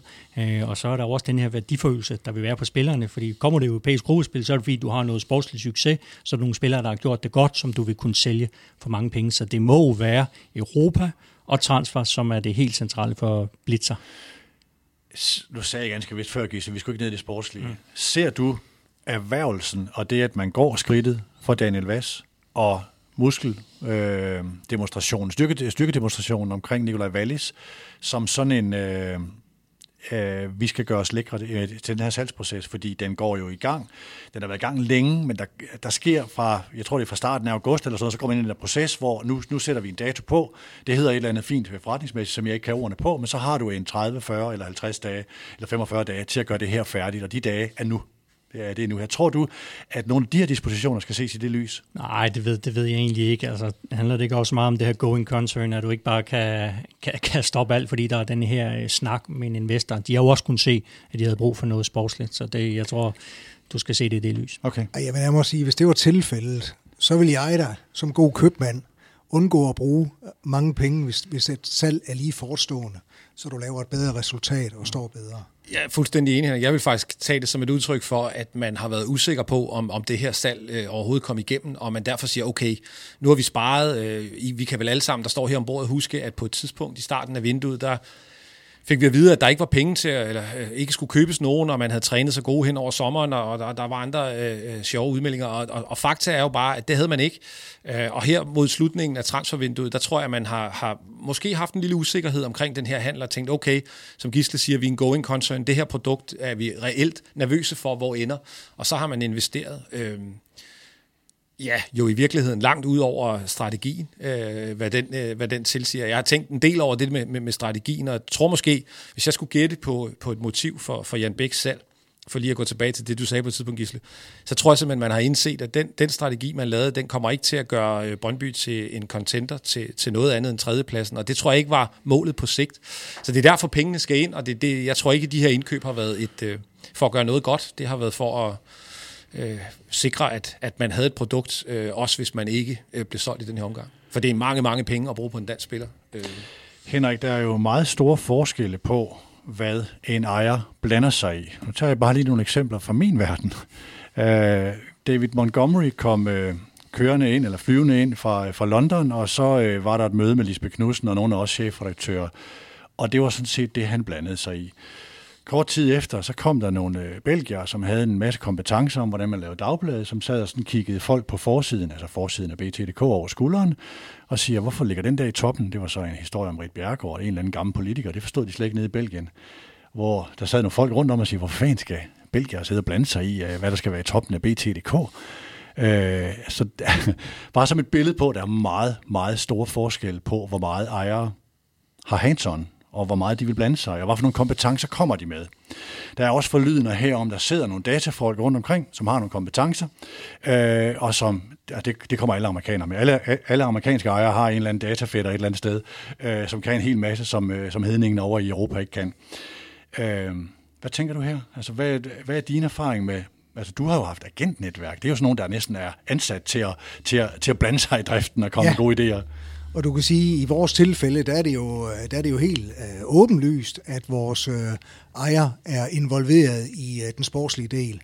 Som dels har han store interesse, og som han også tilfældigvis ved noget om. Han har også skabt en værdifølelse den vej rundt. så det er jo et eksempel. Ellers vil jeg sige, så er det jo, så er det jo forhåbentlig sådan, at, øh, at i en klub af Brøndby størrelse, at der også er en øh, bestyrelse, som, som egentlig skal være den myndighed, der kvalificerer de beslutninger, strategiske beslutninger, der bliver lavet. Og at der er en, øh, en ledelse, som, øh, som driver butikken i dagligdagen, og som skal eksekvere. Og, og, og for lige at blive ved ham Blitzer, fordi øh, jeg har da også hørt lidt om ham. Og, og det han siger, hvad, hvad er tricket, hvad er det, der gør, at du, øh, du har fået succes? Jamen, jeg sætter bare de dygtigste folk ind på alle positioner. Øhm, og det lyder jo enkelt, men hvis det nu er tilfældet, så vil han jo også give plads. Altså, Søren Davidsen, han brugte et ord, der hed corporate governance. Altså det der med at lade folk udfylde deres positioner og arbejde. Øhm, og det, det, var måske en, det var måske en vej at gå. Det er også et ord, jeg så skal har hørt. til Brøndby. Det var også et ord, han selv har brugt, eller nogle ord, han selv har brugt, Blitzer, i et af de her sjældne interview. Men omkring den her investering for Blitzer med alle de europæiske klubber, der handler det vel også meget om, at han ser en branche, som er i vækst. Mm.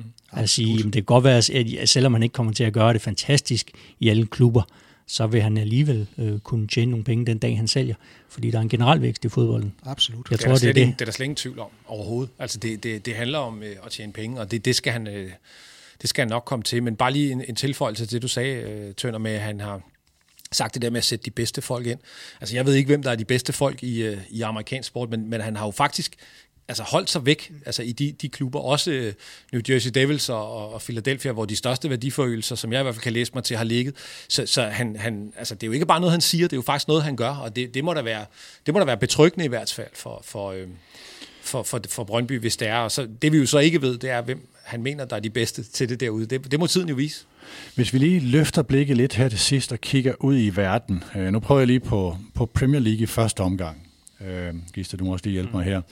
Der er der en dominans af amerikanske ejerskaber. United, Liverpool, øh, nu Chelsea, Arsenal, Ja. Øh, så har du mellemøstlige ejerskaber omkring City og Newcastle, og så har du Tottenham lidt uden for nummer. Øh, i det her. Øh, så det er jo sådan, på, det helt, på den helt store scene er USA allerede dominerende i forhold til det her. Det er også det, der måske driver den udvikling, vi ser i Danmark nu, hvor det har været amerikanske ejere, man har set meget, når de her dialoger har været der. I Danmark har vi et billede, hvor hvis de her ting øh, går, altså, øh, bliver effektueret, de her ting, vi taler om, så vil Brøndby, FC Nordsjælland, AB, FC Midtjylland være på udenlandske hænder, Vejle og Sønderjyske, øh, eller, eller Sønderjyske har været det, øh, Vejle er det delvist. Randers vil gerne, mange andre har talt om det. Så de mest danske i ejerskabet lige nu er FC København, selvom vi også har talt om salgsdimensionen omkring dem. Og der har været mange dialoger omkring FC København. AGF, OB og Viborg. Og så er der Silkeborg og Horsen, som sådan nogle af de mest dansk forankrede ejerskaber, og Lyngby, der også er Øh, jeg tror, når man hører byder, så er der ofte henvendelser for, øh, altså på Lyngby, og hvad kunne være interessant der. Hvad er det for et billede, vi ser her? Altså, det er jo meget amerikansk, det er meget en hype. Altså Danmark, danske klubber er til at købe. De har en konstruktion, så man kan få lov at købe dem. Du kan skabe en, hvis du gør tingene dygtigt, et stor værdiforøgelse her. Er det her et sådan et modefænomen lige nu af fodboldbranchen på mode som investeringsobjekt? Eller hvad, hvad siger I her? Jeg ser intet mod i det. Altså, jeg, jeg tror, at det her det handler om vækst. Jeg tror, at der sidder nogle mennesker og kigger på, på vækstrater i forskellige brancher. Og der har de set, at øh, europæisk fodbold, som de sikkert kalder det derovre, er, hvad hedder det, en af dem, hvis ikke den, med den stejleste kurve opad, og det er det, man, man, man køber ind i. Jeg, jeg tror ikke, det her, og det synes jeg faktisk også, der har nogle af de eksempler, både de gode og de dårlige, vi har set øh, pege i retning af. Altså det her, det handler ikke om, at, øh, at, at det, det, det er sjovt at eje en fodboldklub, eller det er moderne, og, og det skal man have i sin portefølje. Det her, det er, det, det er forretning, og det er der nogen, der er bedre til end andre, men, men, men de kigger på vækstrater, det er jeg ikke et sekund i tvivl om.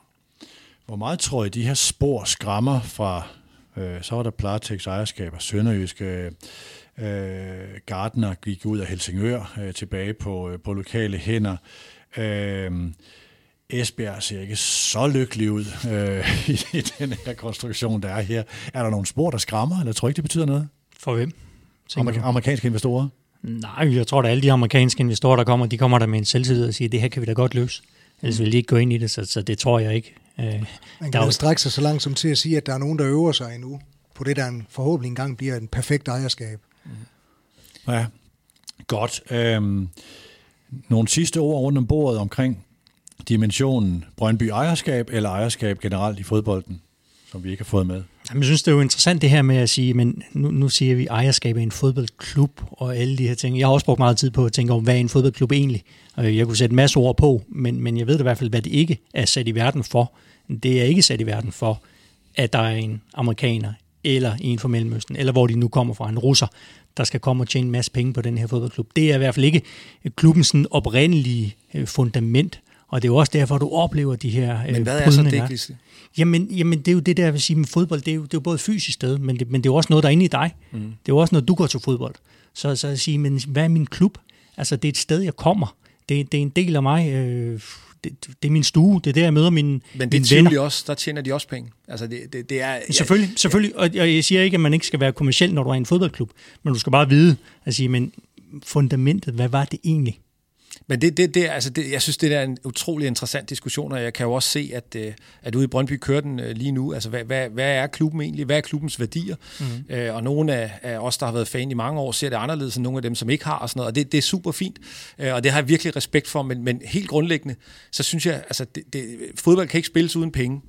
Øh, og, og fodbold er en del af underholdningsindustrien. Det, det siger vi øh, som regel i hvert fald alle sammen. Men og, vi kunne og, godt underholdningsindustrien industri. er der bare nogen, der tjener penge på. Altså, det er rigtigt, men, men fodbold kan ikke spilles uden penge. Jeg, jeg ser også bare den her evige jagt efter, at vi skal have flere og flere penge, så vi kan øh, hæve vores sportslige budgetter. Og så siger jeg, men mange af de her spillere, det er jo ikke fordi, de er dårligt lønnet i forvejen. Altså kunne man som øh, branche, det, jeg ved, det vil være svært, men gå ind og arbejde med nogle andre ting, og sige, der skal, der skal sættes nogle lofter på. Men det, så, så det, det ikke bliver den her pengegalop. Det er en anden diskussion, og den tror jeg kommer på et tidspunkt, fordi på et eller andet tidspunkt bliver man nødt til at, at, diskutere, hvor, hvor, hvor mange penge øh, man kan betale spillere og sådan noget, men, men den starter ikke i Danmark. Øh, det, det, det tror jeg. Jeg tror ikke engang, den slutter i Danmark. Så, så på den måde, enig, men øh, altså moderne fodbold er, er, er en vanskelig størrelse, men, men igen, toget er kørt. Altså fodbold spilles ikke uden penge. Men der vil jo altid være et misforhold imellem investoren, og nu, nu taler vi om ham, der vil tjene penge på sin fodboldklub, og så sportslige resultater. Altså, jeg kender mange Vejle-fans, som synes, det er sjovere, at vi klarer os godt sportsligt, end at vi laver et overskud. Øh, men jeg kender også nogle ejere, som synes, det er sjovere at få et overskud, fordi så er der også en klub næste år, næste år, næste år igen. Mm. Så der vil altid være et misforhold. Eller altid. der er en forretning, som de kan tjene på næste år, og næste år, og næste år Eksempel igen. Altså du kan sige, nu nævnte du Arsenal før, som jeg, en af de klubber, jeg, jeg holder lidt af. Altså, der fik de jo ham Stan Kroenke over, og han, han var jo tilfreds egentlig med, at de kom i Champions League. Mm. Det, var, det var et fantastisk afkast for ham. Mm. Fansen, de så det lidt anderledes. Ja.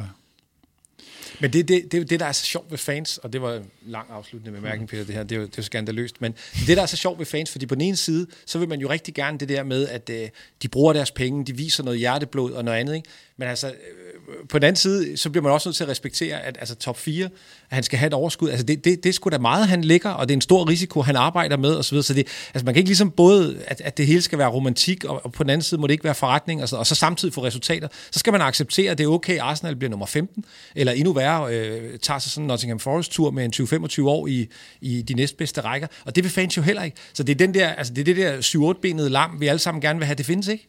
Så man skal tage nogle meget skarpe valg, og så tro på dem. Men hvem er det, der skal dømme det her om 10-20 år? Øh, det er vel fansene, mm-hmm. der skal, øh, der er klubben, der er, nu bruger jeg ordet fællesskabet.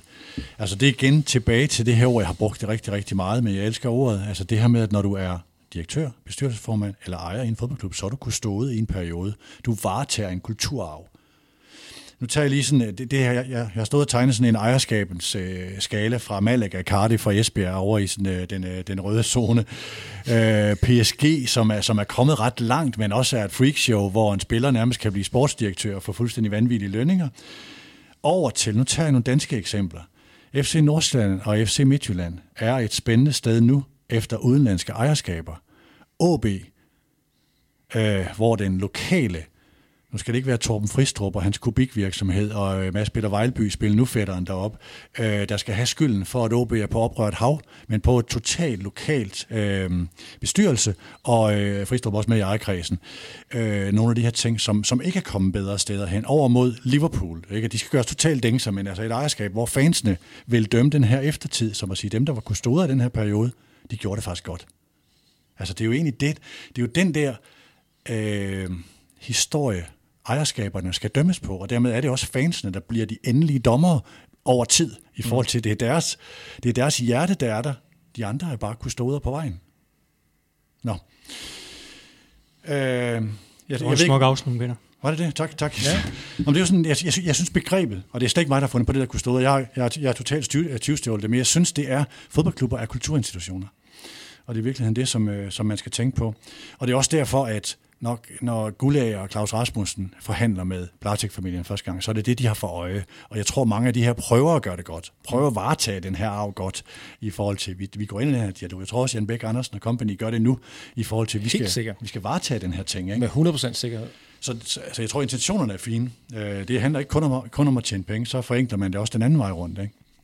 Nå, det blev en udsendelse, hvor vi tog afsæt i et scenarie omkring Brøndby på det, som vi forventer stadigvæk er på, er, er på bordet. Jeg beklager, hvis nogen har syntes, det har været for meget spekulation. Vi har prøvet at tegne en ramme, som vi kan diskutere det her ud fra, og så prøve at belyse emnet ud fra det. Jeg håber, det har været, det har været ok. Jeg vil i hvert fald sige tak til øh, panelet. Tak til Gisse Thorsen. Selv tak. Tak til Henrik Tønder. Selv tak. Tak til Peter Forlund for god ro og orden med hænderne i lommen. Selv tak. Tak til Peter Larsen Gaffe, og tak til Mile. Tak til jer, der lytter. Vi er Superliga for Voksne. Vi høres ved. Udsendelsen, du har lyttet til, var produceret af Mediano Media og lavet i samarbejde med Peter Larsen Kaffe og Triflex trådløs støvsuger fra Miele. Tak fordi du lyttede med, også til dette budskab. thank you